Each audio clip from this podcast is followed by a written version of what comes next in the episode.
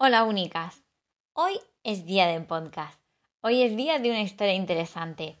Hoy, Día de la Madre, aunque ya un poquito tarde, os traigo la historia de Louise Joy Brown. Louise nace el 25 de julio de 1978 en Inglaterra, hija del trabajador de ferrocarril John Brown y su mujer Leslie. Llevaban casi 10 años buscándola y por fin llegó. Hasta ese momento su madre había estado sumida en una depresión por la sensación que tenía de no poder ser madre. Cuando Luis tenía cuatro años, nació su hermana, Natalie. Sus padres intentaron tener un tercer hijo, pero no fue posible. En la escuela era señalada por sus compañeros, no porque ella tuviera ningún problema, es más, le hicieron más de sesenta pruebas médicas el día de su nacimiento, sino por lo que les había contado sus padres sobre ella. Aun así, siempre fue una niña feliz. Terminó sus estudios y encontró trabajo de administrativa en la oficina de correos de su pueblo, Bristol.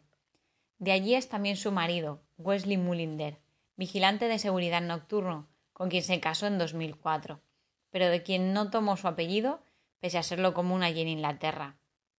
Ella no quería perder el apellido familiar, porque quería recordar siempre la lucha de sus padres. Tres años después de su gran día, llegó Cameron John, el primer hijo de Luis, y seis años después tuvieron a Aiden Patrick Robert, formando lo que sería una clásica familia inglesa. En julio de 2018, coincidiendo con su 40 cumpleaños, la llamaron del Museo de Ciencias Naturales de Londres para que asistiera a una exposición de la cual ella era parte importante. Luis salió en los periódicos el día de su nacimiento. Toda Inglaterra la conocía, ella fue la primera bebé nacida tras un proceso de fecundación in vitro. Sus padres, John y Leslie, participaron en un estudio que llevaban a cabo el científico Robert Edwards, el ginecólogo Patrick Stote y la enfermera Jim Purdy. Robert y Patrick llevaban más de diez años estudiando la posibilidad de implantar un óvulo fecundado en una mujer para que pudiera ser madre. En su estudio participaron 282 mujeres. Se fecundaron 457 óvulos, 112 fueron implantados en aquellas mujeres y solo cinco quedaron embarazadas. De esas cinco, solo una, Leslie, trajo al mundo a un bebé. En este caso, por cesárea, aunque Leslie también sería la primera mujer en traer al mundo a un bebé de fecundación in vitro de manera natural. La vida de Luis es de lo más normal, pero su nacimiento marcó un punto de inflexión en la medicina.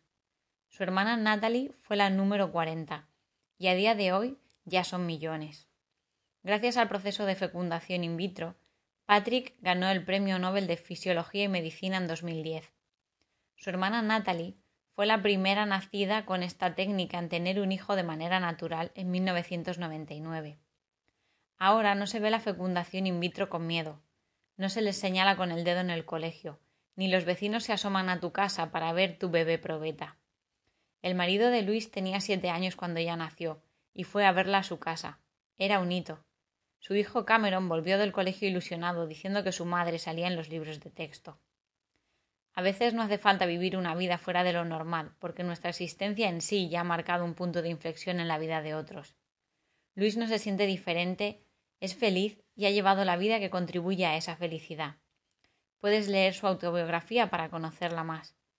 Ella trata a día de hoy de concienciar a la gente de que los problemas de fertilidad no deben ser un tabú, porque no son una vergüenza, no lo eliges y tienes opciones que te pueden ayudar a conseguir tu sueño de ser madre.